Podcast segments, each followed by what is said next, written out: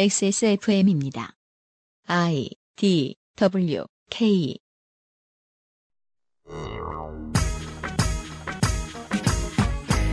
그것은 알기 싫다 2017년 7월의 기획 거의 모든 재난으로부터 살아남는 법 휴가 시즌 편 지난주에는 산에서 이번 주에는 물에서 생기는 일에 대해서 이야기를 해봅니다 들으시면서 휴가 떠나십시오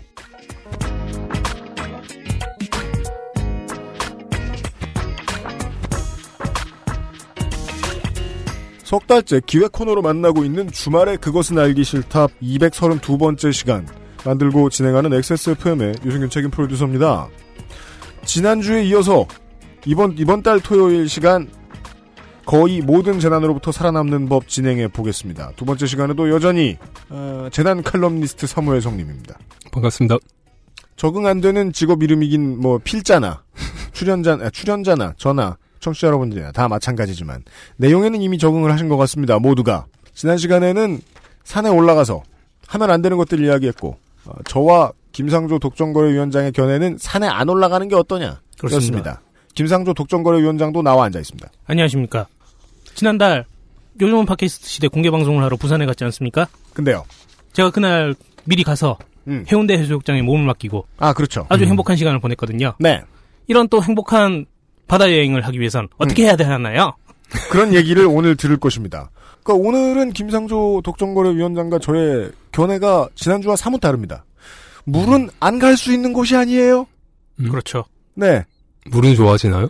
산은 안 가면 고만이에요. 예. 물론 김상조 같은 부산 출신 사람한테 산에 안 간다는 건 부산에 살지 않겠다는 뜻일 수도 있는데요. 아니에요. 왜요? 부산 사람들한테는 아 송정에 살면 돼요? 아니요. 송도나? 타 지역 사람들이 산지라고 부를 만한 곳에 네. 평지라고 생각하고 있습니다. 아, 그렇습니다. 하긴 산에서 태어났으니 산이라고 부를 필요가 없어요. 네. 아. 뭔 얘기지만. 네. 잠시 후에 광고를 듣고 와서 술친구에 대한 이야기를 좀 하고 시작하도록 하겠습니다. 그것은 알기 싫다는 살아서 집까지 상쾌한 아침 술친구에서 도와주고 있습니다. XSFM입니다. 그거 알아? 박대리가 군뱅이를 먹는다며? 홍보팀 오과장도 군뱅이를 먹는다는데? 우리 회사 유명 애주가는 다 먹네? 군뱅이를 먹는 게 아닙니다. 술친굼을 먹는 겁니다. 한의사가 인정하는 간에 좋은 국산 군뱅이. 거기에 헛개, 강황, 울금까지 애주가들의 핫 아이템이 모두 들어갔습니다. 후기가 좋은 이유가 있습니다. 술친굼! 네이버에 술친굼을 검색하세요. XS몰에서도 만날 수 있습니다. 친구 친구 술친굼. 거의 모든 재난으로부터 살아남는 방법에는 제가 가장 궁금해하는 재난이 안 나왔어요. 과음이죠. 아, 술친구에서 또 뭐래요? 지난주에 네. 본인들 홈페이지에서 포플러스 원 행사 진행한다고 했지 않습니까? 그래서 저희가 악플을 달았더니 지난주에 그렇습니다. 방송을 통해서 네. 엑세스몰에서도 똑같은 행사 진행합니다. 내가 광고업체가 이렇게 더럽고 치사한 건 처음 봤다며. 감사합니다. 저희는 이렇게 얻어내는 스타일입니다. 아, 아, 근데 그거 아세요? 네, 뭐요? 인터넷 그 검색창에서 네. 엑세스몰을 영어로 검색을 하잖아요. 네. 엑스스몰 나오는 거 아세요? 맞아요. 네. 네. 그거밖에 안 나와요. 예, 저희가 이렇게 마음이 좁습니다. 저희가 접근이 어렵고요. 아, 속도 좁습니다. 네. 4 더하기 1. 네팩 사면 한 팩 더 주는 행사. 액세스몰에서도 하기 시작했습니다. 왜요? 저희는 쪼잔하니까요. 저희들은 오늘 회식이 있는데 술친구를 먹고 갈 생각이고요. 이따가 어, 컴스테이션 사장님하고 한잔 하기로 했거든요.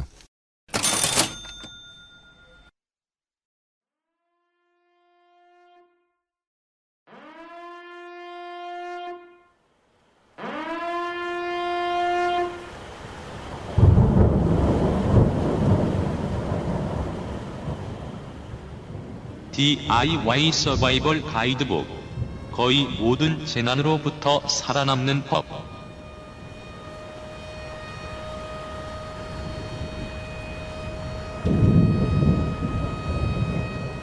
거의 모든 재난으로부터 살아남는 법 휴가 시즌 편 두 번째 시간입니다. 오늘은 물이죠. 이제 본격적으로 시작하기 전에 잠깐 다른 이야기부터 해야 될 것 같습니다. 어떤 얘기입니까? 여름에 선블록 많이 쓰시잖아요. 썬블록이 이제는 드디어 끈적거리지 않는 것도 개발됐고, 예, 종류 굉장히 많죠. 네. 음, 그런데 이제 방수 기능들이 있는 제품들이 요즘 좀 많이 나오잖아요. 아, 워터프루프. 예, 그런데 네. 이 식약청에서는 방수 기능이 있는 선크림을 방수 효능에 따라서 내수성이랑 지속 내수성으로만 인증을 하지 내수성과 지속 내수성. 워터프루프 같은 얘기는 안 하거든요. 아, 다른 개념인 건가요, 그럼? 워터프루프 그러니까 내수성의 내수성 기준에 미달하는 제품들을 워터프루프라고 붙여가지고 팔아요. 아, 워터프루프라는 말은 만드는 입장에서 보면 내수 기능이 충분치 않은 물건이라는 뜻이 될 수 있군요. 기본적으로 워터프루프가 안 되거든요. 그러니까 이 미국 FDA 같은 경우는 2007년에 워터프루프라는 단어를 쓰지 말라고 공고를 했었어요. 어, 그러니까 100% 물에 안전한 워- 이 선크림 자체는 존재할 수 없다고 음. 물에 녹는다고. 하여튼 그러면 나중에 씻어내기도 힘들겠죠? 그러니까 60분에서 이제 내수성이 있는 제품이라고 해봐야 60분에서 한 80분 정도가 쓸 수 있는 건데 음. 그 이하인 애들을 워터프루프라고 파는 거죠. 음, 근데 소비자 입장에선 워터프루프라는 말만 듣고 있으면 100%라고 느껴지니까. 에다가 예, 기본적으로 화장품들 같은 경우 쓰는 말투가 보고체잖아요. 음. 몽땅 다 영어 들어가고 프랑스어 들어가고 그다음에 어조사와 어미사만 한글인데 아, 보그체? 네네, 네. 그러니까 이제 그 워터프루프라고 얘기가 들어가 있으면은 내수성이겠지라고 당연하게 생각을 하는 거죠. 그렇죠. 예, 근데 사실은 그 내수성 기준에 미달하는 거예요. 어, 그러니까 이게 엄밀하게 얘기를 보면은 소비자와 식약청을 이 농락하는 건데 음. 이 비슷한 일이 어, 수중 안전 제품에서도 벌어집니다. 음. 수중 안전 제품에서도 그런 게 벌어진다고요? 예. 그러면은 수, 중 안전 제품은 그러면 안 되잖아요. 수중 불안정 제품이잖아요.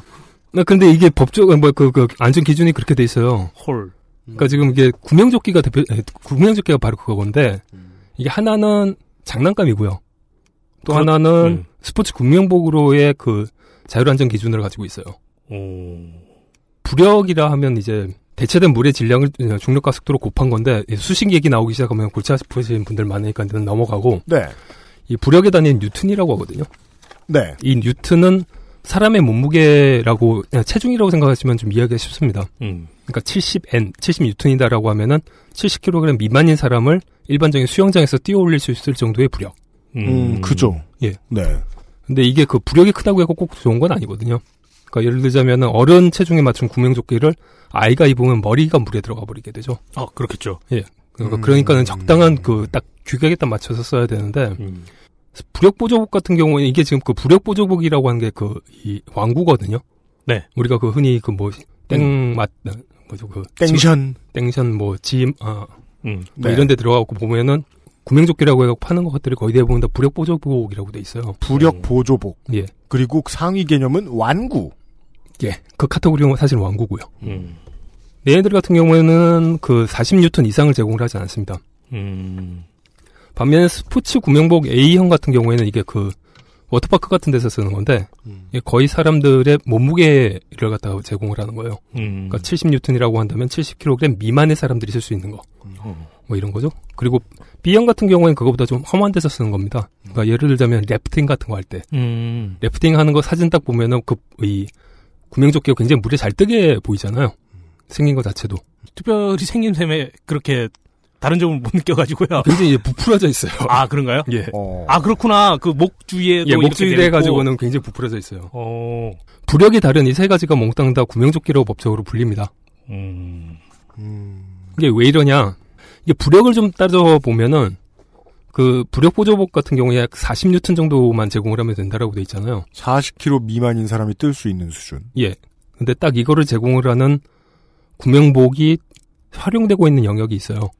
그게 뭐냐면은 해상 구명설비들입니다. 해상 구명 설비. 그러니까 해상에서 쓰게 되는 그 구명복들 같은 경우에는 바닷물 자체가 기본적으로 이 밀도가 높고 염분이 음. 있다 보니까 부력이 좀 세거든요. 그렇죠, 그렇죠. 예, 그래서 40뉴턴 이상이 필요하지가 않아요. 음.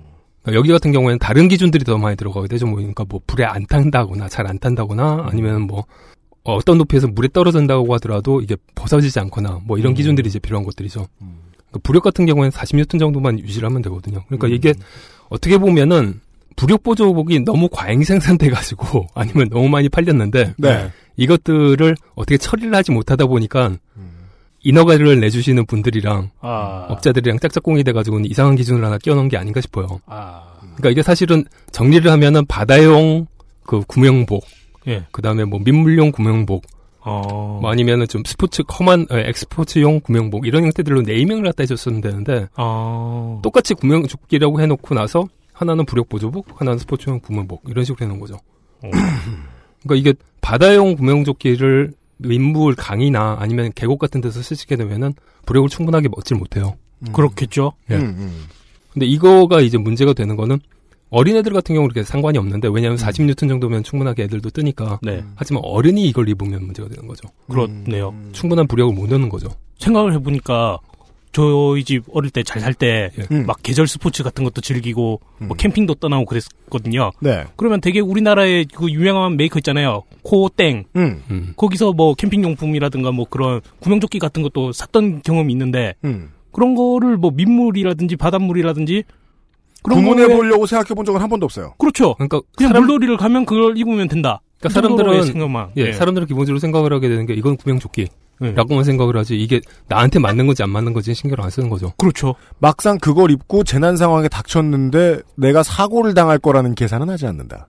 그러니까 이게 사실은 구명조끼로서의 역할들을 하려고 하면 계곡이나 아니면 래프팅 같이 이제 물보러 굉장히 많이 치는 데들로 가려고 하면은 네. 본인 체중 곱하기 이 정도 돼야지 이제 어, 그 제대로 된 뉴턴이 나오는 거거든요. 네. 자, 그, 그 사람들을 위한 부력이 나오는 거거든요. 어, 그런데 그러니까 거의 대부분 다 스포츠 구명복 B 타입을 입어야 되죠. 근데 이거는 거의 대부분 제공을 하지 않고 보통 이제 주는 거는 말씀하신 대로 해갖고 뭐이 상품으로 딸려 나오는 거 이런 거는 다 부력보조복이에요. 어, 그러니까 이제 여기서부터 이제 조금 웃겨지는 게 사실은 구명조끼를 갖다 쓴다, 그러니까 샀다는 얘기는 그만큼 이제 안전에 대해서 신경을 썼다는 얘기잖아요. 그렇죠. 예. 근데 제품을 갖다 이런 식으로 구분을 해놓으면 그 사는 사람은 뭐 뭐가 되는 겁니까 이게? 그러게요. 아, 전혀 생각지도 못해본 문제인 것 같아요. 음. 진짜로. 네. 뭐 아무튼 이런 현실에도 우리는 살아남아야 되니까 음. 오늘 이야기 시작하겠습니다. 음. 알겠습니다. 뭐 지난 시간에 얘기해 볼 것 같은 우리가 뭐 보드를 스노보드를 타는데 어떤 구간에서 보드가 부러질 거라든가 겨울에 비슷하겠죠. 산에 어. 올라갔는데 내가 신은 저 비싸게 주고 산 신발에 붙어 있던 아이젠이 갑자기 떡 하고 떨어질 거라든가 지팡이가 휘어질 거라든가 이런 걸 스틱은 스틱은 많이 휘어져요. 근데, 그러니까 그런 거 기대 안 하게 돼요, 올라갈 때. 내가 챙겼으니까. 라는 생각을 하게 되는데. 무슨 핫팩이 얼어 있어. 그러니까 마음의 위안을 주는 거잖아요. 네. 그런 것들은. 네. 근데 마음의 위안이란 기대는 행위 같은 거죠? 기대는 행위. 그 그렇죠. 벽이 무너질 거라고 생각하면서 기대지 않잖아요. 그렇죠. 아, 그런 생각도 해야 됩니다. 그러니까 이게 좀 그 안전불감증이라고 하는 게 사실은 그 만드는 사람들이랑 그 관료들이 안전불감증이었던 거지 살려고 음. 했던 사람들은 아니거든요. 그렇죠. 살려고 했던 사람들은 안전 불감증인데 왜 사요, 그걸? 그러니까 안전에 생각을 해가지고 산 건데 음. 어. 이게 사실은 그 이 사고가 나고 나면은 이런 거를 안 챙기셨으니까 안전불감증이셨습니다. 뭐 이런 얘기들을 듣게 된 거죠. 이거 말도 안 되는 얘기죠. 그러니까. 헐. 네. 이렇게 한번 어, 준비 운동을 했습니다. 여러분의 이 긴장감에 어, 혈류를 집어넣어 드렸습니다. 긴장되시죠? 첫 번째 이야기는 뭡니까? 아 다른 사람이 물에 빠졌을 때입니다. 나 말고요? 본인이 물에 빠졌을 때는 사실 구명조끼를 입고 있지 않으면 살아날 방법 별로 없습니다. 타인이 물에 빠졌을 때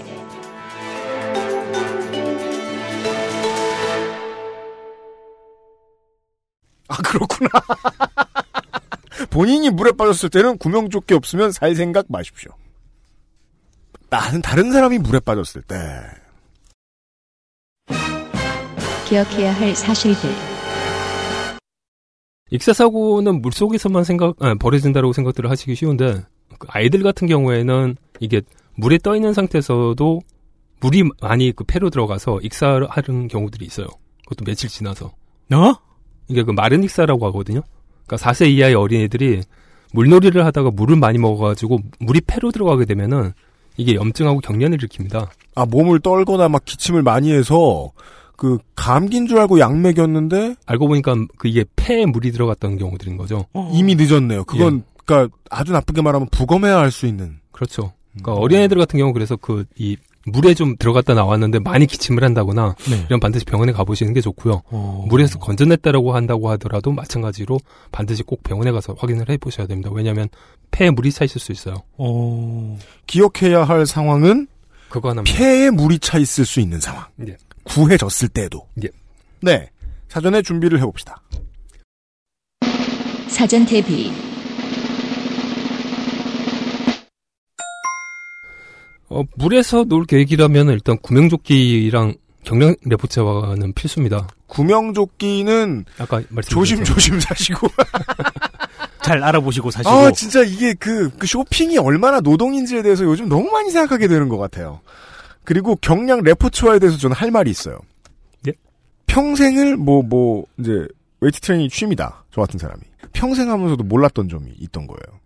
어느 순간 이제, 스쿼트를 하다가 이게 똑같은 동작을 우리가 그 피트니스 아니라 뭘 해도 똑같은 동작을 계속 하다 보면 궁금증이 생길 때가 있어요.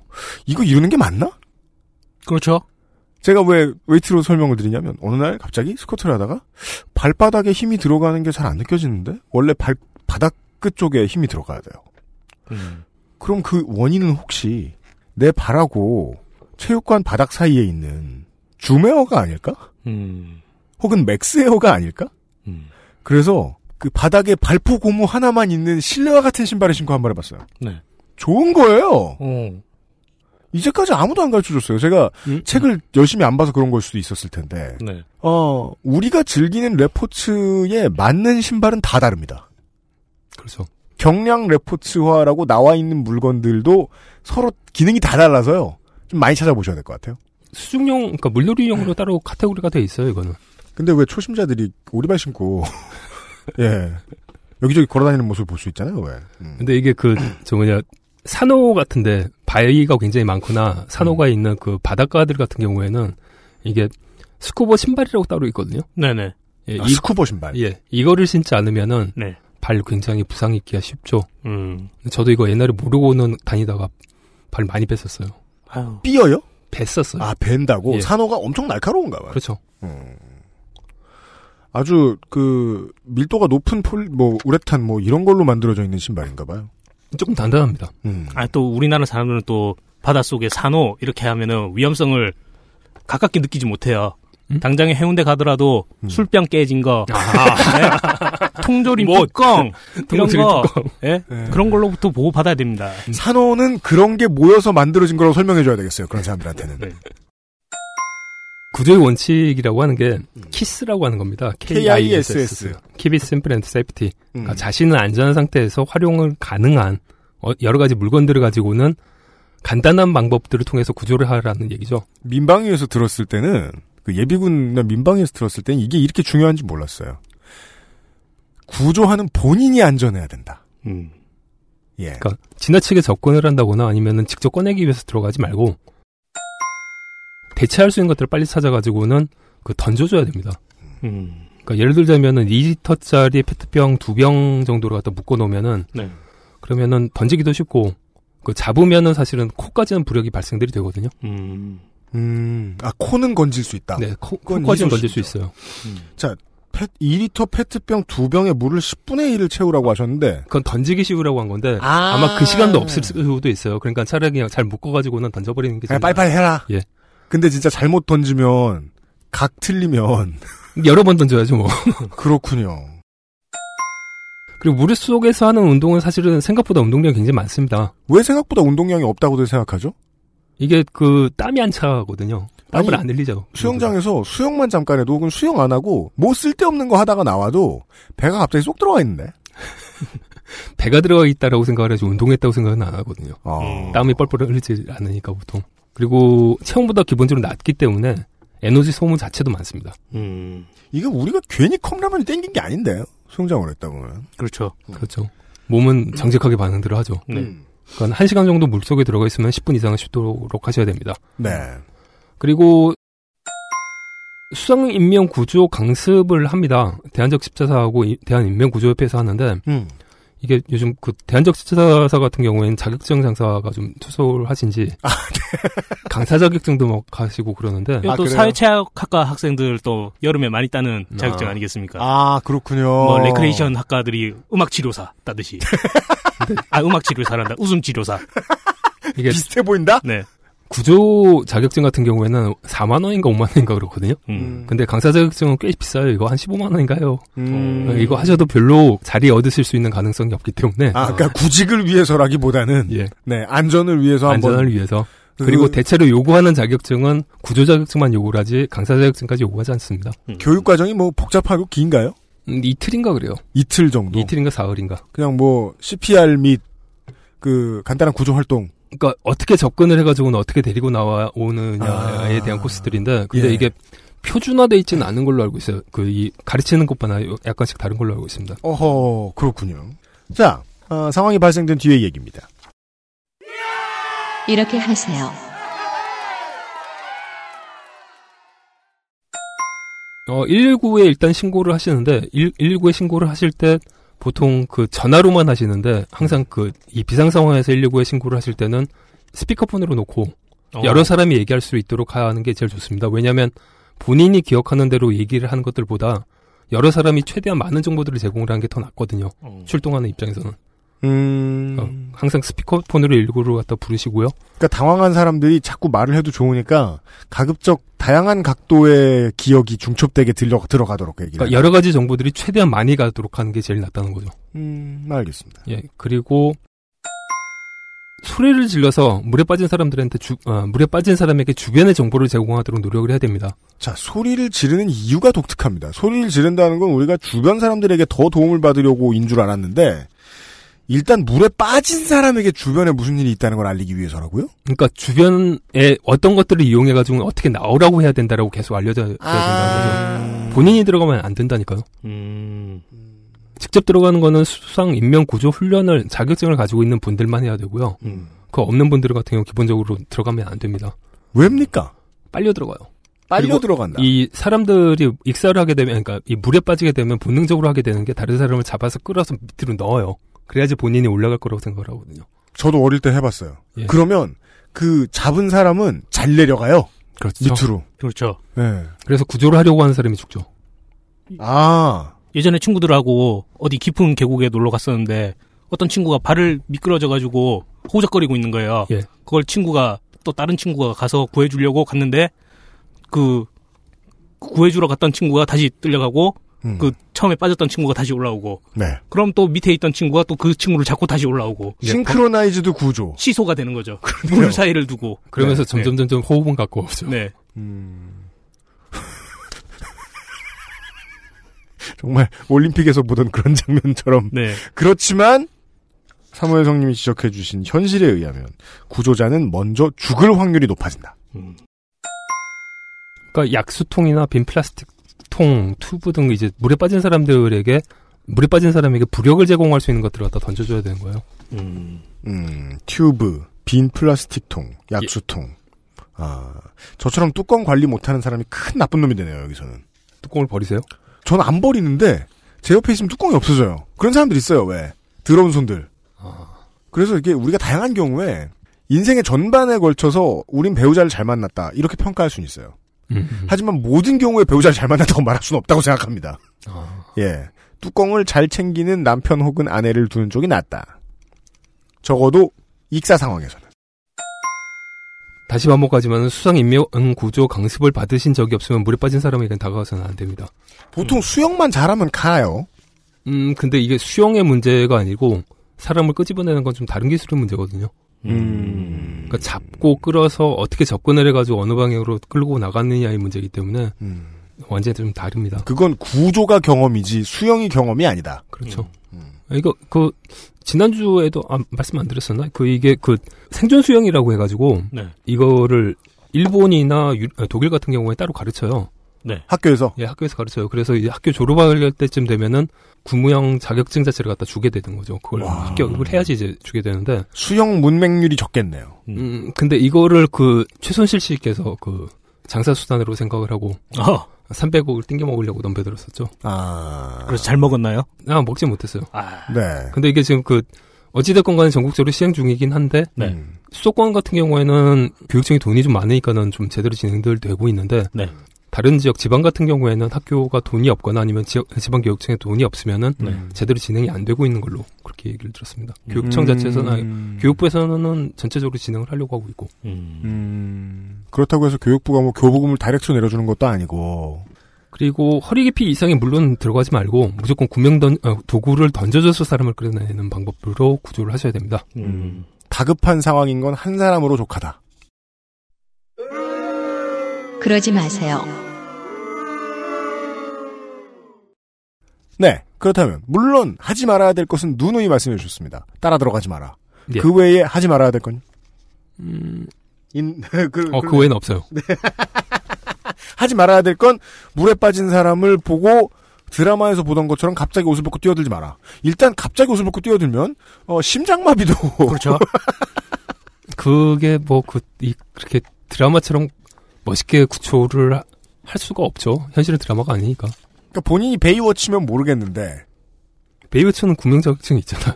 그니까요. 본인이 구명 자격증이 있는 음. 그런 사람이면 모르겠는데 들어가지 마라. 얘기 끝. 그러니까 그 지켜봐라가 아니고요. 그렇죠. 나머지 방법은 앞에 알려드렸어요. 그러니까 최대한 접근하는 거는 허리까지 무르차는 겁니다. 음. 네. 그 다음은 이현류입니다. 이한류에 대한 이야기를 광고를 듣고 들어보시죠. 그것은 알기 싫다는 나의 마지막 시도 퍼펙트25 전화영어에서 도와주고 있습니다. XSFM입니다. 내 인생의 예, 6개월이 그냥 날아가 버렸어. 한국인 가게에서 일했지. 퇴근하면 집에 그냥 있었지. 친구도 못 만들고. 워킹 홀리데이 진짜 별로야. Um, excuse me. Why don't you call Perfect 25? 뭐? Perfect 25. 그래서 뭔데 그게? Perfect 25 English phone call service. 이거 말하는 거야? 퍼펙트25.com? Oh, you got it right. 친구 친구 쓸친구 한의사가 인정하는 간에 좋은 국산 군뱅이 거기에 헛개, 강황, 울금까지 애주가들의 핫 아이템이 모두 들어갔습니다. 네이버에 술친구를 검색하세요. XS몰에서도 만날 수 있습니다. 10분으로는 부족합니다. 당신의 실력을 충분히 높일 수 있는 최적의 시간. 25분간의 전화 영어 Perfect 25.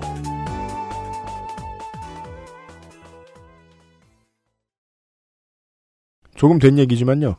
퍼펙트25에 현재 남극에 계시는 분이 수강 신청을 하셨대요. 아, 진짜요? 네. 그럼 통화비가 어떻게 되는 거기 거예요? 그, 위성 인터넷 쓰는데 아니에요? 예, 거긴 인터넷 전화할 거예요. 어. 게다가 저 국가에서 다 지급해주는 그런 걸 거고. 예. 거기는 따로 데이터 통화료 이런 거 안 받나 봐요. 제가 더 궁금한 건 그 와이파이, 그러니까 인터넷 환경 문제보다 어차피 스카이프 통하니까 네. 어, 인터넷 환경에 대한 문제보다 영어 가르쳐 줄 사람이 없나. 그러게. 네.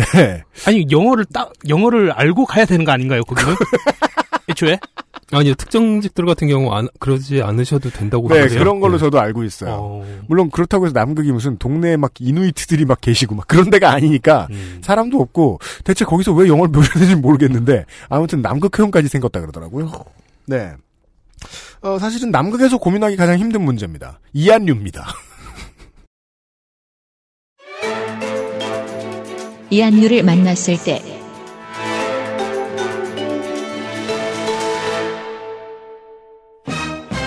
기억해야 할 사실들 이현류는 파도가 아니고요. 음. 갑자기 한두 시간 정도 빠른 속도로 해안에서 바다 쪽으로 흐- 흐르는 좁은 표면의 해류입니다. 음. 폭은 한 10에서 30m 정도 되고요. 이게 봐내실 수 있는 능력이 있는 분들이나 이안류가 오고 있구나라고 보자마자 알지 시꺼매져요. 행락객들은 몰라요. 핵맥개들 같은 경우 갑자기 내가 밀려가고 있구나 밖에 모르죠. 네. 음. 이안류에 대한 반응이에요. 오늘 재밌다. 이게, 이게 초당 2초에 초당 2m 정도 속도거든요. 네. 초당 한 2m 정도 밀려나가면은 어어어 하고 있으면 한 몇백 미터 나가죠. 네. 오. 워터파크가 이런 이안류를 흉내낸 서비스들을 많이 개발했지요. 어, 이런 게 사람들이 갈 수 있는 정도의 높이까지도 올 수 있는 건가요? 어, 해운대에서 꽤 많이 벌어졌었어요. 아, 그래요? 예. 어, 그러니까 부산 사람은 몰라요. 그렇죠. 부산 사는 게 자격증은 아니잖아. 네. 부산 사람들은 해운대 안 가니까. 아, 맞 그렇구나. 맞다. 딴데 죄송합니다. 가죠. 잘, 잘못했습니다. 네. 예. 가장 많은 형태들로 벌어지는 거는 바닷속에 이제 퇴적물들이 쌓였다가 네. 이게 뚝 형태로 이제 계속 쌓여 있다가 어느 순간 이거 터진 거예요. 음, 그러니까 해운대 같은 경우에는 왜 모래가 점점 이제 없어지잖아요. 그래서 계속 그렇죠. 모래 갖다 붙잖아요. 네. 네. 그러니까 그 모래들이 이제 쌓여 있을 가능성이 사실은 제일 높죠. 어, 그러다 갑자기 무너져가지고 한꺼번에 쫙 빠져나간 거죠. 네. 이한류는 말씀드렸지만 초속 2m 이상으로 흐르기 때문에 일반인의 수영 실력으로는 빠져나올 수 있는 방법은 없습니다. 그러게요. 예. 계속 정면에 2m 빠져나올 면. 수 없어요. 제가 아까 반대로 설명을 드렸는데, 이안류가 있다. 그러면 멀리 놀러 갔던 사람들이 해변으로 돌아오는 게 아니라, 가까이 있던 사람들이 해변 밖으로 나가는 거 아니에요. 그렇죠. 네. 초속 2m면은 거의 멀리뛰기 선수의 속도. 그 아까 봐야 되네. 뭐 저 해운대로 얘기했잖아요. 네. 해운대 해변에서 이렇게 이한유를 만났어요. 네. 내가 광안대교 밑에 가 있는 거야. 거기까지 어, 떠내려가는 거야? 아, 그럼 그때면 이미 순식간에. 살아있기도 힘들겠, 살아있기도 힘들겠다. 와. 예. 그러니까 이게 워낙에 가끔 벌어지는 데다가 잡기가 힘드니까 2012년에 국립해양조사원하고 한국건설기술원이 이한류 감시장치를 개발했어요. 그리고 특허를 받아서 어. 지금은 이제 그 해운대, 대천, 중문 그리고 경포대 해수욕장에서 제공하고 있습니다. 음. 그리고 뭐 수- 수출도 한다고 해요. 그렇습니다. 아, 그거는 국가의 대비고요. 아, 그걸 믿고 있다고 해서 우리가 당장 그 간선로에서 보는 어느 지역까지 몇 분 이런 교통 정보가 표시되듯이 지금 이한류 주의하라고 모두가 보게 표시돼 있는 건 또 아니잖아요. 제가 알기로는 이한류가 기본적으로 물속으로 그러니까 이 밖에서 보면은 구분이 되는데 음. 이한류가 모르는 뭐다른 건 걸 모르고, 알고 하는 예, 사람이 모르는 건 있죠. 모르고 음. 그래서 저는 그 이런 걸 보면서 아, 언젠간 표지판도 생기겠구나. 예. 바다 표지판은 이한류 주의보 이래가지고 이렇게 저광 LED로 아 이건 지금 어, 그이 해양경비의 안전본부하고 수방본부에 음. 그 감시 시스템이 제공되고 있어서 음. 그러니까 뭐 관심, 주의, 경계, 위험 이 네 단계로 제공이 되고는 있다고 합니다. 음. 그럼 뭐 방송이라든가 그렇게 예, 그래서 잘 나와가지고는 들어오지 말라고 하고 알겠네요. 이러는 거죠. 어. 네. 국가는 그런 걸 할 테고, 아, 행락객은 해야 할 일이 다릅니다. 왜냐면 하 행락객은 그 방송이 들리지 않는 곳까지 나가서, 와, 재밌다 하고 놀고 있다가, 이미 어, 그 방송을 한 뒤에도, 그, 베이워치들은 저 사람이 없어졌네 하고 하는 걸 모르는 상황. 음. 낙오자가 될 수 있죠, 우리가. 음. 사전에 대비해야 될 건 뭐가 있겠습니까? 사전 대비. 주의 단계 이상이라고 나오면 이한류 주의라고 이제 붙어 있으면은 일단 가급 적 물속에 안 들어가는 게 좋고요. 갈켜는 주겠죠? 예, 가르쳐주는 해수욕장에서? 거. 예, 음. 일반적으로 수심이 깊고 들어오는 파도가 적은 곳에서 발생이 됩니다. 얘기인즉슨 꽤 멀리 나가야 돼요. 바로 앞에서는 발생 안 돼요. 음. 그러니까는 바닷가에서 물놀이하고 있을 때는 수심 깊은 쪽으로는 가능한 한 가지 마시고요. 그게 이제, 이한유의 피해를 보는 경우가 보통은, 보트 타고 잠깐 나갔다가, 음, 예, 물에 빠졌다거나, 음. 예, 뭐 이런 사- 장난치고 막 거기서 사, 셀- 셀카 살짝 위험한 거 찍어보고. 사실 뭐 위험해요. 그, 저, 산산할 때는. 그랬던 사람들한테 생기는 일이 많잖아요. 배와 뭐 멀어진다거나, 배가 뒤집힌다거나. 수영의 자신이 있건 없건 간에 일단 바닷가에선 가능한 한 물놀이 기구들을 이용을 하시는 게 좋고요. 네, 그렇죠. 예. 아, 그래야지 음. 진짜 저 부력 자체를 제공을 저도 하니까. 어릴 때부터 수영장 다니면서 수영 배우긴 했지만 그래도 바닷가 나갈 때는 그래도 조끼를 차든가 튜브를 빌리든가 예. 그렇게 하고 갑니다. 그러니까 부력이 충분히 있다라고 한다면은 이게 그 좁게 일어나는 해류거든요. 10m에서 30m 정도. 예. 그러니까는 부력이 충분하다고 한다면 빠져나갈 수 있는 힘은 충분히 있죠, 누구나. 음. 아니, 초에 그 바다 수영 자체가 다르잖아요. 아, 훨씬 더 쉽죠. 아, 쉬운 건가요? 그렇죠. 음. 민물 수영보다 그러니까 요 앞에 훨씬 쉽죠. 설명했죠. 부력이 받쳐주니까. 아, 그러니까 빨려 들어가지 않기 위해서는 부력이 좀 더 활용되면 좋겠다. 부력이 있는 것들을 가지고 노시면 좋겠다. 음. 네. 이렇게 하세요. 유속이 갑자기 빨라지면서 물이 아, 바- 내가 바다로 빨려 들어가는 느낌이 들었다. 음. 이게 사실은 이한류에 휘, 아, 휘감겼었을 때 사람이 느끼는 감정, 이 느낌이거든요. 네. 이러면은 일단 힘이 있건 없건 간에 도움을 먼저 청해야 됩니다. 음. 손을 흔들어서 도움을 청하면서 계속 이제 밀려 나가는데 음. 도저히 이제 사람들이 반응이 없거나 네. 그렇다고 한다면 이제 그 밀려 나가는 쪽에서 90도 방향으로 헤엄대를 쳐 나가야 됩니다. 밀려나가는 방향에서 직각! 예, 직각 음. 방향. 그러니까 오른쪽이든 왼쪽이든 상관없이 음. 직각 방향으로 헤- 헤엄쳐 나가면 말씀드렸듯이 이란류는 10m에서 30m 정도로 흐르는 좁은 해류거든요. 음. 거기만 벗어나면 돼요. 음. 물론 그것도 고생스럽겠네요. 상당히 고생스럽죠. 그리고 이 밀려 나가 있으면은 헤엄쳐서 나갔으면은 방향을 또 이제 잘못 잡으셨으면은 그죠? 예, 더 그러니까 바깥으로 빠져나갔다거나. 이 30m짜리 이안류인데 음. 왼쪽에서 20m 정도 있었는데 왼쪽으로 만약에 나갔다 음. 음. 그러면은 꽤 많이 흘려나가시겠죠. 한 200m, 300m 정도 나갈 수 있죠. 이한유는 피했지만. 그러면은 치거든요. 지치면 계속 손 흔들어서 본인 위치를 다 알리는 수밖에 없어요. 그러게요. 음. 먼저 생각, 그러니까 기억을 하셔야 될 게 음. 기본적으로 바다는 부력을 많이 제공을 합니다. 그러니까는 힘을 빼고 음. 팔을 벌려서 누우면 부력을 확보할 수 있거든요. 어, 그렇죠. 예. 음, 네. 계속 그, 어, 그 상태에서 계속 팔을 흔들어서 구조를 요청하시는 게 제일 좋습니다. 네. 음. 그리고 냉정을 잃지 않으셔야 되고요. 아, 그 냉정을 잃지 않는다. 할 수 없는 좀- 것도 주문하시죠 또. 마음을 가능한 거, 가능한 거. 가능한 거는 편안한 역시 마음으로 손을 흔들어요. 그 이 바닷가는 기본적으로 부력을 제공을 하니까 누워가지고는 계속 손 흔드는 수밖에 없어요. 그러니까 우리가 기본 옵션을 제공할 테니까 네. 명령지수의 마음으로 안전지대 밖으로 나가시지 않으셔야 되고요, 당연히. 그렇죠. 음. 기- 기본적으로 이안류는 조금 먼 곳에서 발생하기 네. 때문에요. 물살이 휩쓸려도 당황하시면은 안 됩니다. 이거 기본적으로 짧습니다. 10에서 30m 정도밖에 안 된다는 거. 음. 계속 도움을 요청하는 신호를 보내셔야 됩니다. 왜냐하면 본인이 사실은 어느 방향으로 나갈지 모르는 거거든요. 음. 그 계속 흔들면서 손을 흔들면서 이제 밖으로 나가고 있으면은 음. 사람이 몸이 크기 때문에 그러니까 네. 몸짓이 크게 되면은 음. 이 구조대원들 눈에 어찌 됐거나 뛸 수밖에 없거든요. 그게 되게 큰 문제인 것 같아요. 수신호라는 건 감정을 전달하다 보니까 힘이 없어서 팔을 조금 흔들면 안 보이죠? 아, 나 말고 내 근처에 저 사람 친척이 있나 보구나. 근데 이게 움직임의 속도가 굉장히 빠르기 때문에 예. 감지가 되죠. 음. 조금 크게 흔들면. 팔을 크게 흔들어야 된다. 예. 네. 정말 힘드네요.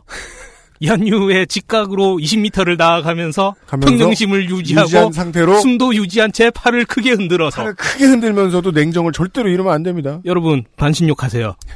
말리 나가지 마세요. 그러니까 그래서 하지 말라는 게 이거 안전지대 밖으로 나가지 말라는 안전지대라고 써 있는데 근처도 가지 말라는 얘기입니다. 그러니까 허리 정도 노- 오는 데서 퐁당퐁당 하면서 노는 게 제일 안전해요. 그렇네요. 하지 말아야 될 것들을 알려주십시오. 그러지 마세요. 준비 운동 없이 들어가시면 안 됩니다. 음, 왜냐하면 이게 갑자기 발생들이 되는 건데 요즘은 이런 거는 알아서들 잘 챙기시는 것 같은데 그냥 막 뛰어드는 분들도 계시나 모르겠어요. 여전히죠. 음. 지나면은 이제 사실은 대책 없거든요.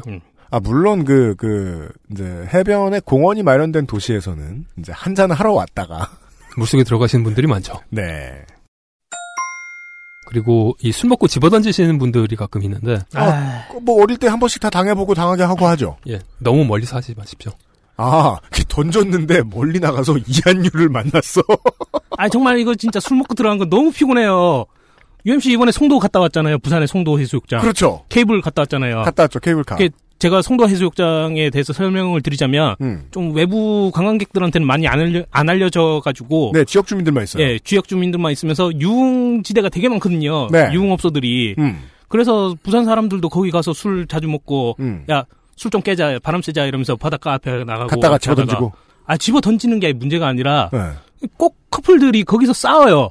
아, 그래서 술 취해가지고 싸워가지고 우리 헤어지자 이렇게 하면 한 명이 또 물에 들어가면서 니 없으 헤어지면 나 죽을 거다 이러면서 아 들어가거든요. 무슨 소리야? 거기 뛰어드는데 바로 밑에는 돌이 있던데. 아 그런 사람들 되게 많아요. 제 친구들도 많았고 제 친구 아. 여자친구들도 많았고 또 근데 여름에 들어가면 상관이 없어. 겨울에 또 들어가가지고 아 그걸 또 끄집어 내느라고 저도 들어가고 아, 지금 뭘 지적했는지 알겠어요. 그 싸우면서 준비 운동을 스트레칭을 하고 그러니까 그게 안 되잖아. 점핑 잭을 하고 버피를 하고 막 그러면서 머리끄덩이 잡아당기면서 제발 내 안 보이는 데서 죽어라 이러면서 끌고 나오고 아, 지금 금방 잠시 후에 너에게 보여줄 자살 시도를 할 건데 꼭 죽음 반드시 죽으면 안 되니까 지금 준비 운동을 해야 되겠다.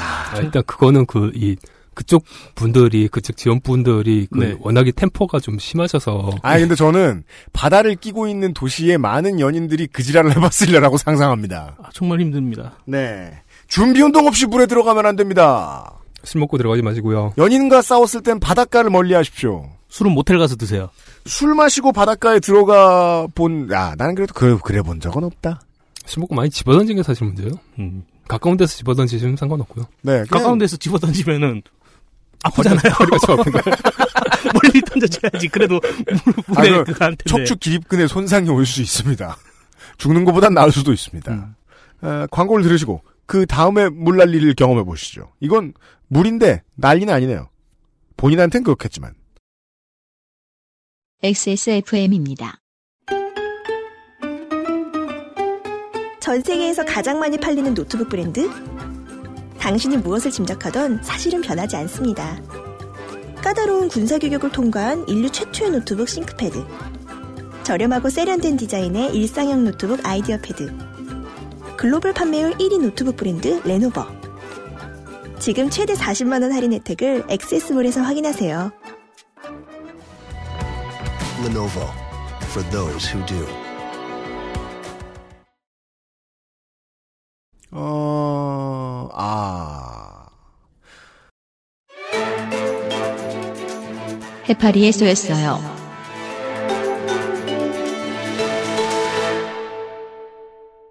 저같이 이게 그 물가를 멀리하는 사람한테 그냥 식재료에 지나지 않지만 살아있을 땐 공포입니다. 양장피 재료죠. 냉채. 예전에 그 CSI에서 그 왜 CSI는 언제나 누가 죽으면서 시작하잖아요. 그렇죠. 예. 처음 나오는 사람은 주인공이 아니고 시체죠 보통. 그렇죠. 예. 아, 그 사람이 어떻게 죽는가를 보여주면서 시작하는데 어, CSI 보다 보니까 그 어떤 사람이 갑자기 이렇게 위에서 이렇게 싸우다 떠, 떨어졌는데 이제 관상용으로 되게 조명을 엄청 예쁘게 해놓은 해파리만 들어가 있는 수족관. 아, 되게 환상적이거든요. 젤로피쉬. 음. 이쁘죠? 예, 거기 들어간 거예요. 어. 바로 죽은 거예요. 음. 헉. 몇 번 쏘이고. 헐. 예. 해파리 무서워요. 먹을 때 빼군요. 기억해야 할 사실들. 해수면 온도가 계속 높아지면서 벌어지는 재난들이 두 가지가 있는 게 네. 하나는 태풍이 경기도 쪽으로 놀러 온다는 거고 어. 음. 그 이- 기본적으로 태풍은 수증기가 에너지거든요. 음. 네. 그리고 또 하나가 해파리가 올라오고 있다는 겁니다. 여기저기 환타님 같은 경우에는 참치가 올라온다고 굉장히 좋아하시겠지만 아. 네. 이 기본적으로 해수면 온도가 올라간다는 건 별로 좋은 게 아닙니다. 그렇습니다. 환타님 참치 먹이자고 우리가 이 고생을 할 수는 없습니다. 참치가 서해안에서도 잡히면 모르겠는데 그 음. 남해안에서 잡히죠. 남해안에서 잡히죠. 그렇지만 신은 환타님 쪽에 좀 더 점수를 주시어 참치를 위쪽으로 올려주셨고 에, 우리는 해파리를 조심해야겠습니다. 바다에 놀러 가면 요즘 뭐 나- 아, 제주도가 남해안에 나타나기 시작하던 이젠 동해안에도 볼 수 있거든요. 음. 음. 그렇다며요. 그래서 해파리 피해도 굉장히 증가를 하고 있고요.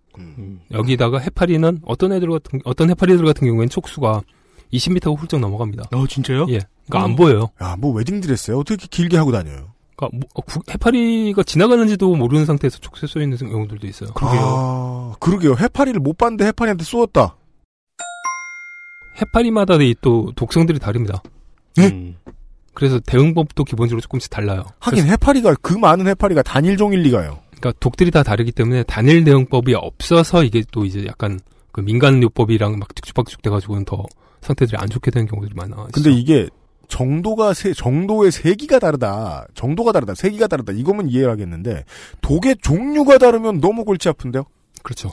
그러니까 기본적으로 그래서 공통된 부분들을 뽑아내는 것 자체가 조금 어려웠습니다, 이게. 음. 그리고 최악의 경우에는 이게 그냥 해파리가 쏘였다라고 했을 때 대수롭지 않다라고 생각하실 수 있는데 따끔거리는 수준에서 지나가면 다행이에요. 근데 호흡곤란이 오거나 이식을 일 수도 있습니다. 어. 그게 즉각 벌어지는 그렇죠. 어. 물속에서요? 예. 뭐 때문에 아팠는지는 모르겠지만 해파리는 아니었고 너무 아플 때 사람이 환각을 볼 수 있습니다. 그 순간의 경험을 나중에 이제 그 스포츠 과학 서적을 읽으면 이해가 되더라고요. 아프다는 건 건강한 몸이 나에게 알려주는 신호잖아요. 그렇죠. 이런 이런 상황을 대처해라 임마. 네. 대처하는 방법까지 는 모르겠고. 몸이 뇌에게 보내는 신호죠. 근데 더 이상 건강하지 않아지면 그 아픔 때문에 그러면 그때부터는 안 아프고 몽환적인 상황이 된단 말이에요. 해파리가 엄청 센 거면 그럴 수 있다. 사전 대비. 지자체별로 해파리 때가 나타나면 해파리 주의보를 발령을 합니다. 문자라도 오나요? 우리가 어떻게 보죠? 아니 그 해파리 주의보를 그러니까 떴다라고 그 해수장 근처에 표시가 돼요. 아 그래요? 예 그리고 그 잘했을 근처에서 것 라, 같은데. 라디오에서도 계속 나와요. 그래요? 예 아. 해파리 주의보가 발령됐다라고. 아 해수욕장에서 그런 거 본 적 있으신 분들 좀 알려주세요. 음. 이런 주의보를 알려주는 것도 중요한데요. 이 사람들한테 경각심을 좀 확실히 일깨워줘야 될 것 같아요. 아니 한번 생각해 보세요. 내가 되게 시간을 내가 주고 친구들하고 같이 바닷가에 왔는데 해파리 주의보래. 펜션 값이 얼만데? 그렇다고 바다 안 들어갈 거예요? 네. 아까운데. 음. 그런데 그런 경각심이 없으면 그냥 들어갈 거 아니에요. 물론 바다를 들어가야 되는 이유로 젊은이들은 소주를 몇 병을 샀는데 이런 걸 들기도 합니다만. 그렇죠. 이런 문제에 대해서 전혀 잘 모를 것 같아요. 해파리가 이렇게 위험하다는 걸. 음. 음. 그죠. 그건 행락객도 모르고 해파리도 몰라요. 근데 뭐 일단 쏘이면 네. 그 무진장 아프거든요. 네. 아니 그러니까 아픈 걸로 끝나면 상관이 없는데 예. 가버리면 가버릴 정도까지는 아니지만 네. 그 빼기도 일단 힘들고요. 독 어. 독 여기 그 촉수 자체를 갖다 빼, 아, 뽑아내기도 잘 안 보여요. 잘 부러지기도 하고 음. 그리고 조금 움직이면 그 계속 독을 공급을 하거든요. 아 그래요? 그렇잖아요. 무진장 아픕니다. 음. 그러니까 우리가 이 농촌에 봄에 갔을 때 만나는 거머리하고는 레벨우가 다른 게 음. 얘는 악 하면서 딱 떼어내면 돼요. 근데 해파리는 그게 안 된다더만요. 음, 거머리는 그 담배에 이렇게 붙어가지고는 때리면은 애가 떨어지죠. 아 그런 얘기도 어르신들이 해주신 적이 있는 것 같아요. 그렇죠. 이 히말라야 산 올라가다 보면 거머리가 날아다니거든요. 우리가 이 코너를 봄에 하면서 농번기용도 한번 만들어봐야겠어요. 여튼 아, 상황이 발생하면 어떻게 해야 되죠? 이렇게 하세요.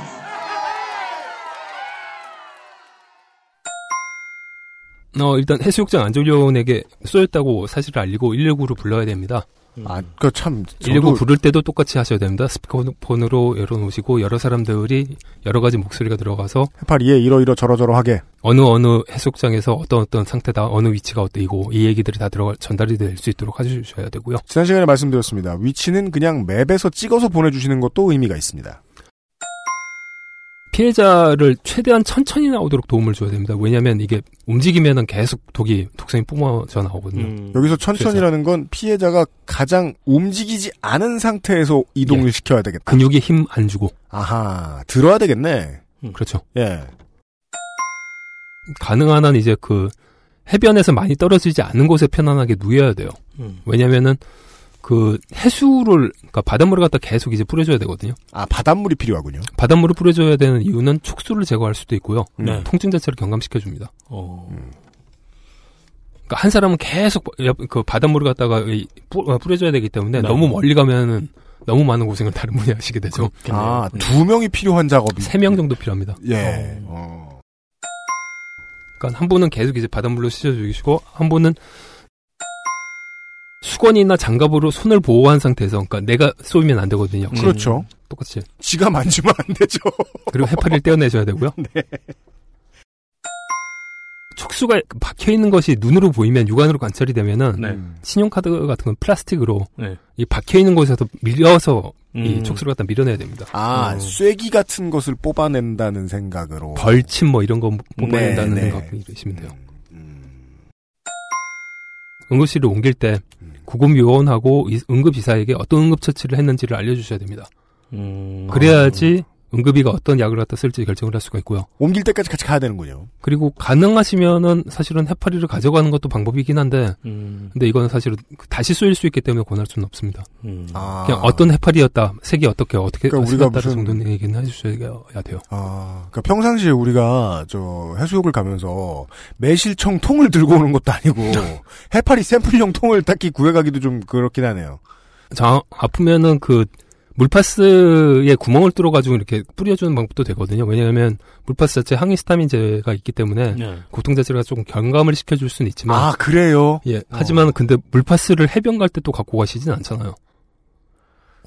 뭐 목이 나올까봐 들고 갈 수는 그럼 있는데. 펜션에다 놔두고 나오시죠. 아 그러네 그러네. 여튼 그러면 항히스타민제에서 알려주신 힌트는 진통제 아닙니까? 예, 향히스타민제가 있으면은 네. 기본적으로 좀 낫긴 해요. 음. 근데 역시 그것도 그 해수욕장 가면서 들고 나오실 아이템이라고 생각하지 않으니까는 말씀 안 드리는 그럼 그런 것 겁니다. 같네요. 근데 우리 요새 나이를 먹어가니까 우리 사무실에는 언제나 저 진통제가 있거든요. 뭐에 아플지 몰라서 현상이 형을 데려가라. 지금 필요한 것이 무엇인지 정확히 알려줄 그렇죠. 것이다. 왜냐면 저 사람은 온몸이 안 아픈 데가 없으니까. 근데 그렇게 치료를 받았다고 한다면 이제 응급의사한테는 뭐뭐뭐를 썼는지를 알려주시는 분이 따라가야 되는 음. 거죠. 그래야지 뭐 어떤 약제 들어서 쓸지를 결정을 네, 하는 현상이 그렇죠. 거죠. 데리고 하면 돼요. 그럼 요 뭐를 몇 미리, 뭐를 몇 미리, 뭐를 몇 미리 썼다. 아, 이 사람 잘못하네. 이러면서. 의사 평가하고만. 아, 저런 사람, 저런, 저 정도 지인상은 안 되고요. 예. 응급의가 어떤 약을 써야 할지를 알려줘야 되기 때문에 그 전까지 무슨 조치를 했는지에 대한 정보를 이야기해라. 그래야지 사실은 빨리 처치가 되고 환자가 조금 덜 아파요. 해파리 쏘였다는 걸 일단 해수욕장 안전요원에게 알려가지고 모든 사람들이 나오도록 해야 됩니다. 음. 왜냐하면 해파리는 때로 움직이거든요. 혼자서 움직이는 동물 아닙니다. 생명체가 아닙니다. 동물이 아니고.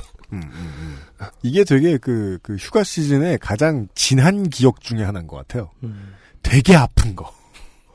아주 되게 아픈 경험. 남들 노는데 나 못 논 거. 예. 근데 막 계곡이나 산호 밟거나 뭐 계곡에서 바위 이게 뛰어들면서 밟아가지고 다리 부러지고 이런 거보다 나을 수도 있을지 모르겠습니다만은. 흉도 꽤 오래 남아요. 음. 흉이 지나요? 결국? 예, 흉이 져요. 그러지 마세요.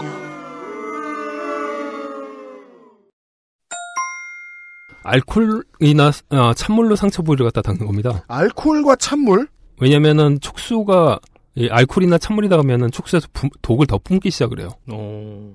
오. 정확하게는 알코올이 닿으면 더 많은 독수가 나오기 시작을 하고 음. 찬물이 뿌려지면은 독수의 독이 더 활성화됩니다. 오. 몇몇 해파리들 같은 경우에는 오줌이 효과가 있어요. 근데 사실 이게 네. 바닷물이랑 그 오줌의 농도랑 비슷하거든요, 성분이. 음. 어. 그러니까 바닷물 쓰시면 돼요. 어. 오줌 쓰시면 아, 굳이 굳이 그럴 필요까지는 없는데. 저 이거 예전에 프렌즈에서 봤어요. 맞아요. 저도 네. 거기서 봤어요. 근데 보면은 프렌즈 아니더라도 옛날 어르신들은 다 그런 얘기. 우리 학교 선배들도 그런 얘기 했었어요. 음. 해양 수련관 같은 데 가면은 오줌 싸줘야 된다고. 맞아요. 근데 알고 보니까 그냥 바닷물 썼댄다. 예. 구성은 비슷해요. 그러니까 음. 이거 그 거의 남근 중심주의다. 그것은. 하지만 챈들러와 모니카는 그것 때문에 결혼을 했다. 맞아요. 네. 아, 뭐. 네. 애정의 표현일 수도 있겠죠. 뭐. 네. 거기도 두 사람이 필요, 거긴 두 사람이 필요했어요. 조이가 삽으로 바닥만 파주면 됐었어요. 그렇죠. 네. 그 식초를 뿌리라는 얘기들도 있는데, 아, 이것도 별로 안 좋습니다. 이 해파리 종류에 따라서 촉수가 더 많은 독들을 뿌려낼 수도 있습니다. 오. 어. 그리고 통증이 있다라고 해가지고는 손으로 문지르거나 마사지를 해주셔도 안 됩니다. 아 그래요? 예. 상처 부위에 물리적 자극을 주게 되면 독은 더 많이 퍼져요. 아 독을 퍼뜨리는 행위가 될 수 있군요. 예. 그러니까 음. 아프다고 해가지고는 어떻게 해달라고 막 하는데 네. 내 손이 약손이다. 보면은 안타깝죠. 그래가지고는 건들게 되는데 그러면 더 안 좋습니다. 독약. 그럼 1차적으로 그냥 가만히 놔두면서 바닷물이나 끼얹어줘라. 계속 끼얹어주고는 이 축수를 갖다 제거를 해주시고. 음. 그리고 그 어, 모래 파는 놀이용 삽 갖다가 이렇게 그 해파리를 떼주는 그렇죠. 정도의 일을 해주면 좋겠다. 음. 알겠습니다. 알고 보면 세 가지 얘기를 다룬 것 같지만 네 가지 얘기를 다뤘습니다. 어, 첫 번째, 어, 내가 빠지면 간다고 봐라. 두 번째, 남이 빠지면 일단 넌 가지 마라. 그리고 최대한 구해라. 어, 세 번째 이안류, 네 번째 해파리에 대한 얘기까지 했습니다. 마지막 이야기를 광고 듣고 와서 나눠보겠습니다. XSFM입니다. 전 세계에서 가장 많이 팔리는 노트북 브랜드? 글로벌 판매율 1위 레노버. 지금 바로 XS몰 전용 특가에 구매하세요. Lenovo for those who do.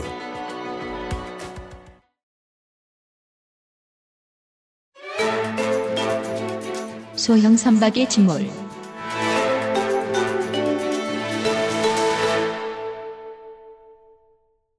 자, 소형 선박이라는 건 어느 정도 크기까지를 얘기하는 걸까요?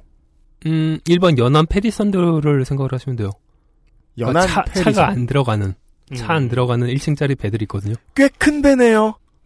뭐, 그 큰 배의 정의는 일단 그, 저희, 저희, 그 아버지 때부터 저희가 어백정 집안이라. 네. 기본적으로 그냥 뭐 고기 잡는 배는 좀 많이 크거든요. 네.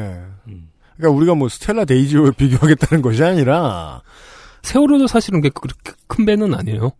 음. 세월호도 6,800톤 정도인데 음. 보통 일반 페리들 같은 아니 그 뭐냐 그 유람선들 같은 경우에는 음. 만톤 넘어가거든요. 그러니까 그런 차들은 차도 싣잖아요. 음. 음. 예. 그러니까 보통 일반적으로 그러니까 소형 선박이라고 하면은 몇백 톤 이하 음. 차 안 들어가는 배.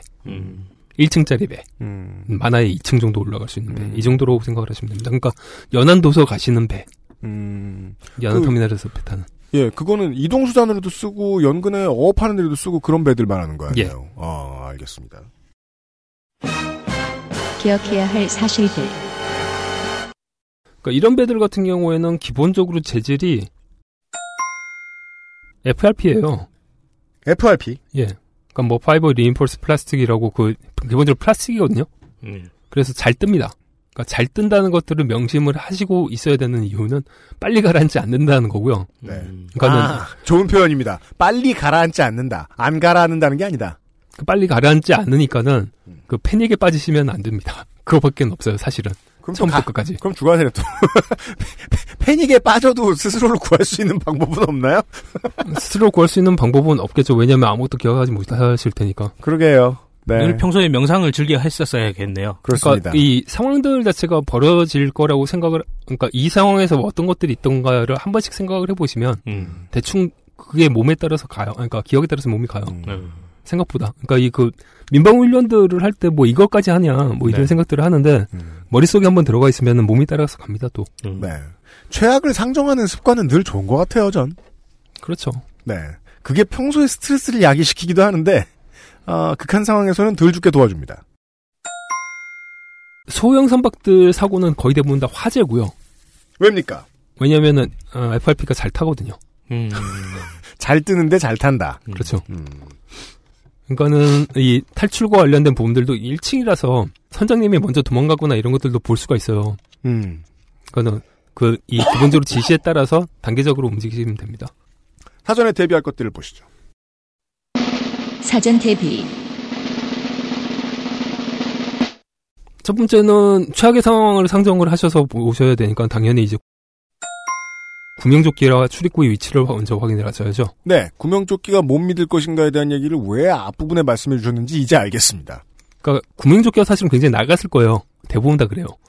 자, 근데- 이것은 소형 선박의 일반적인 특징일 가능성이 높네요. 거의 대부분 그래요. 근데 큰 배들은 그래도 뭐 저 구명정이 있고 뭐 이 보트가 있고 따로 있으니까 뭐 그런데 그리고 뭐 법적으로 규제를 할 수도 있고 뭐 불시에 점검을 할 수도 있고 그런데 개인 배들까지 다 그렇게 점검하기는 또 어려울 거 아니에요. 아니 점검을 하긴 합니다. 하긴 하는데. 예, 하긴 하는데 이게 기본적으로 제공을 하는 부력은 45뉴턴 이상이 안 돼요. 음. 그리고 그렇게 비싼 애들이 아니기 때문에 딱 봤었을 때 이게 내 목숨을 구해줄 수 있을까에 대한 의심이 아마 드실 텐데 뜨긴 뜹니다. 그 왜 주황색이 점점 희어지고 있잖아요. 오래된 네, 그 구명조끼를 보고 있으면. 부식돼 있다는 느낌들도 그런 거죠. 그 자식을 입어도 예. 조임쇠가 부러진 것이 아니라면 그러니까 옷을 잘 입는 방법을 고민을 하셔야지 음. 걔가 날 살릴 수 있을 것인가 없을 것인가를 고민하실 필요는 없어요. 다른 선택이 없기 때문이기도 하겠네요. 그러니까 어떻게 입는지를 잘 보시고 음. 기본적으로 45뉴턴 정도의 아주 저- 얼마 안 되는 부력이라고 하더라도 구출되는 시간은 충분하게 벌어질 수 있습니다. 음. 단 기억을 하셔야 되는 게 부력이 낮기 때문에 네. 본인 짐은 못 구해요. 음. 욕심을 버려라. 그러니까 그렇죠. 뭐 연안 갈 때면은 그 MT나 뭐 놀러 가시는 거라고 한다면 이런 거 저런 거 많이 갖고 가시잖아요. 그렇죠. 아니면 뭐 부모님 댁에 가시던 길이다 그래도 음. 이것 좀 많이 갖고 가시잖아요. 네. 그렇죠. 다 포기하셔야 됩니다. 오겹살 이런 건 그냥 바다에 수장되는 것이다. 음. 네. 구명조끼 입는 법을 조금 자세히 보셔야 됩니다. 이 조끼마다 약간씩 다른데 음. 기본적으로 그 주위에서 보셔야 되는 거는 옆구리 조종끈이랑 다리끈의 위치를 확인을 하셔야 됩니다. 그러니까 그렇죠. 왜냐하면 다리끈을 연결시키지 않으면은 이게 벗겨져요. 그렇죠. 조끼만 뜨고 저는 가라앉아요. 이게 그냥 가벼운 간단한 뭐 바다에서 간단한 부력이 있고 그 그 앞으로 나갈 수도 있는 바나나 보트 이런 거 있잖아요. 네. 그런 거 타는 사람들은 이 구명조끼가 온몸을 다 휘감아야 되는 하네스라는 사실을 아예 모르는 사람들도 많은 것 같아요. 애초에 음. 레저용 구명조끼에 다리끈 없는 거 많은 것 같아요. 네, 많아요. 어? 네. 그래요? 예. 못 봤는데. 우리 왜 그냥 저 저기 그 땡리비안 베이만 가도 그렇죠. 다리끈 없지 않나요? 그 90년대 초반에 네. 청평에 MT가 와가지고는 그 이 스키 수상 스키 같은 거 탈 때도 네. 음. 요 다리끈이 있었거든요. 제 기억으로는. 그러니까 기본적으로는 다리끈이 있어야 한다는 사실은 알고 있는데 저는 지난달 해운대에서 빌린 조끼에 다리끈이 없었던 것 같아요. 음. 그럼 다리끈 없는 조끼 전 정말 많이 봤어요. 그런 게 두고 있네요. 그거 잘 벗겨지는데 진짜. 네. 그니까요.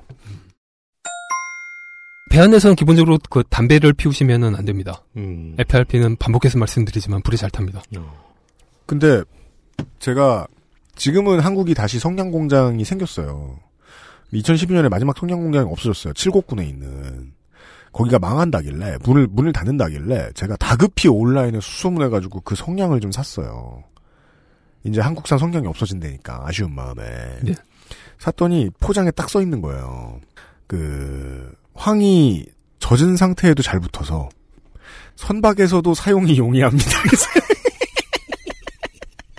그래 배 위에서 할 일이 담배 피는 거 말고 뭐가 있겠어 이런 생각이 들었는데 아, 그 저걸 거예요. 그 이- 예. 요리용? 요리용이 아니라 골로 태우는 거. 골로 태우는 거? 예. 그러니까 난방용으로 사- 사용들을 아마 좀 하셨을 것 같네요. 담배도 오래 피면 따뜻하고 그래. 아니 그렇다고 해도 배에서 골로 태우는 것도 또 그렇잖아요. 아, 그 이 난로를 튀우시는 분들이 꽤 많아요. 아. 춥잖아요. 다른 방법도 추운데 어떻게 없어요. 할까요? 뭐 네. 바람이 사방으로 들어오는데. 자 FRP는 불에 약하니까 담배는 조심하시고 이거는 놀러 가는 사람들한테도 그렇지만 그 행락기 행락 시즌 말고도 설하고 추석에 고향 내려가는데 고향이 서민분들 오지게 많습니다 한국에는 저희 부모님이 한동안 그 저기 삼천포 앞에 섬에서 쐈었거든요. 네, 맨날 갈 때마다 맨날 뱉었어요. 그러면 어르신들 뵐 때는 KTX나 자동차로 끝나는 게 아니에요. 소형 선박 타고 쭉 가야 돼요 한참을. 그렇죠. 그런 분들 도시 생활하다가 갑자기 섬에 가야 되는데 사고를 마주쳤다. 그러면 일단은 일단 여러분 청취자 여러분들 중에 그런 분들이 계시면 그 중에 패닉을 가지신 분이 계시면 그냥 바이바이고요. 그 외의 분들 기억해 주셔야 될 것들을 얘기를 해봅시다. 상황이 발생했을 때 말이죠. 이렇게 하세요.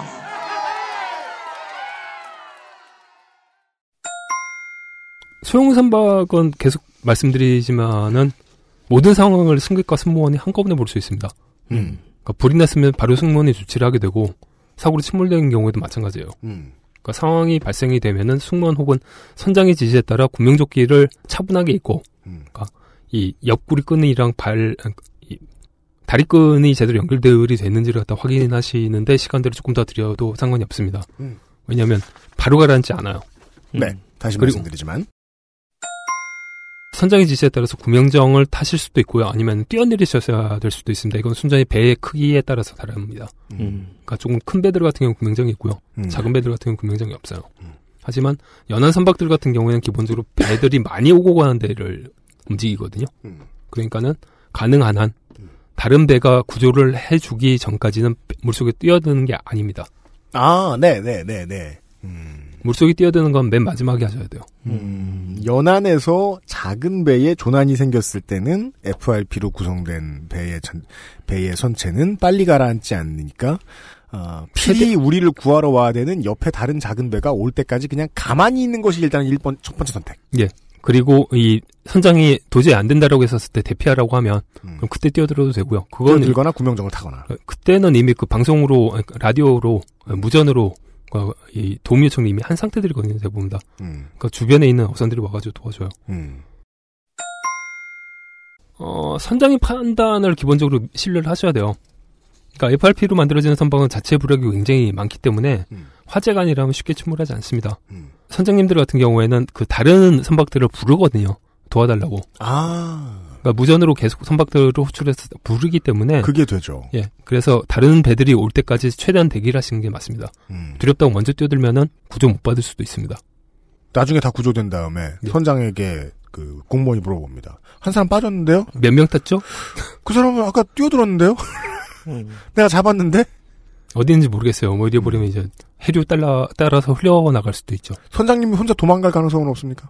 혼자 도망갈 가능성은 없으세요. 왜냐하면 다른 배를 탈 수 있는 상태가 아니라고 한다면은 음. 본인도 해류에 떨어나갈 수 있는 걸 잘 알죠. 그렇죠. 배에서 뛰어내리면 답이 없다. 음, 그런 얘기였습니다. 해선 안 될 일. 그러지 마세요. 반복하지만은 물속에 먼저 뛰어드는 겁니다. 그러니까 일단 구조되는데 시간이 오래 걸릴 수도 있고요. 저체온증으로 사망할 수도 있고요. 그리고 해류에 뜨려- 떠 내려갈 수도 있고요. 네. 그런데는 막 이한류가 있어요. 물론 한 가지 익셉션에 대해서 우리가 이제 스쳐 지나가듯이 힌트를 받았어요. FRP는 불에 잘 탄다. 음. 배가 불에 탔을 경우 또 마찬가지입니다.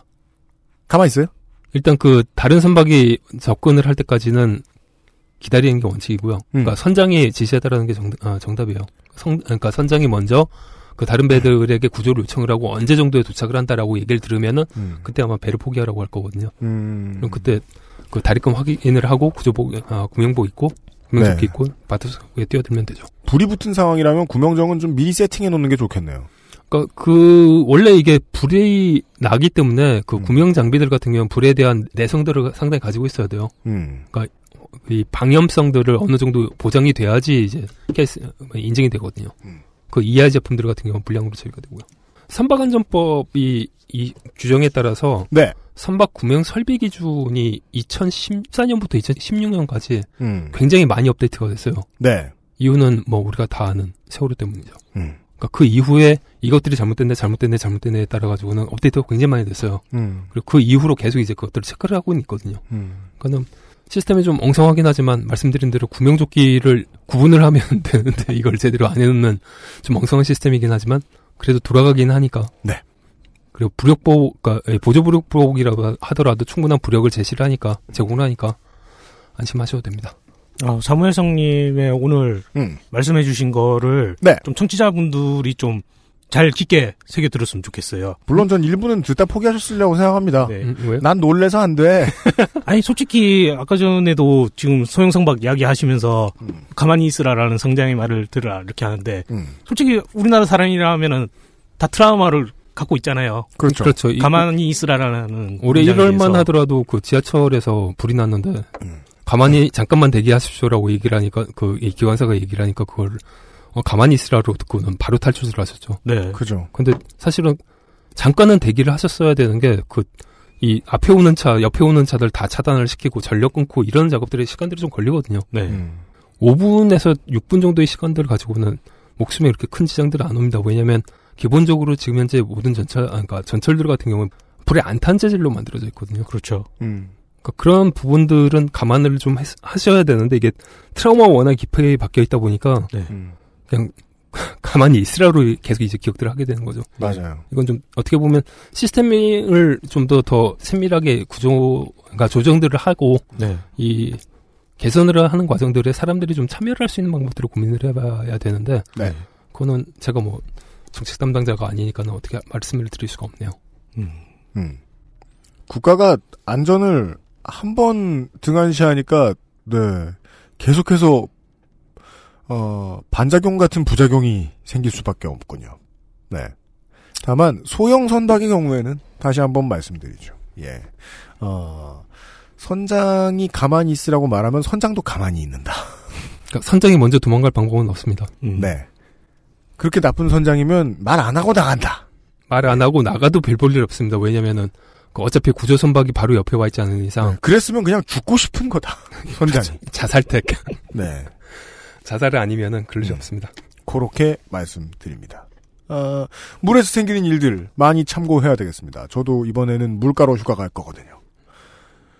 사무회성님이 이번 주에도 수고하셨습니다. 다음 주에는요, 어, 다음 주와 다다음 주에는요, 그, 한국에 갈 곳이 말이죠. 물론 명승지도 있고, 좋은 데 많습니다. 하지만, 물과 산 빼면 뭐가 있습니까? 아 그리고 그 요즘은 저가 항공들 항공사들이 워낙에 많기 때문에 총 휴가 비용으로는 한국보다 쌀 수도 있어요. 무조건이라고 잡아봐요, 저는. 진짜요? 다음 주와 다다음 주에는 해외에서 생길 만한 일들에 대한 주의사항을 알려드리죠. 이번 주에 수고 많으셨습니다. 다음 주에도 다시 뵙겠습니다. 안녕히 감사합니다. 계십시오. 감사합니다. 저희도 인사를 드리죠. 김상조 기술행정관과 유승균 PD. 다음 주 목요일에 다시 찾아뵙도록 하겠습니다. 듣느라 수고 많으셨습니다. 휴가를 못 가셔도 들을 순 있죠, 뭘.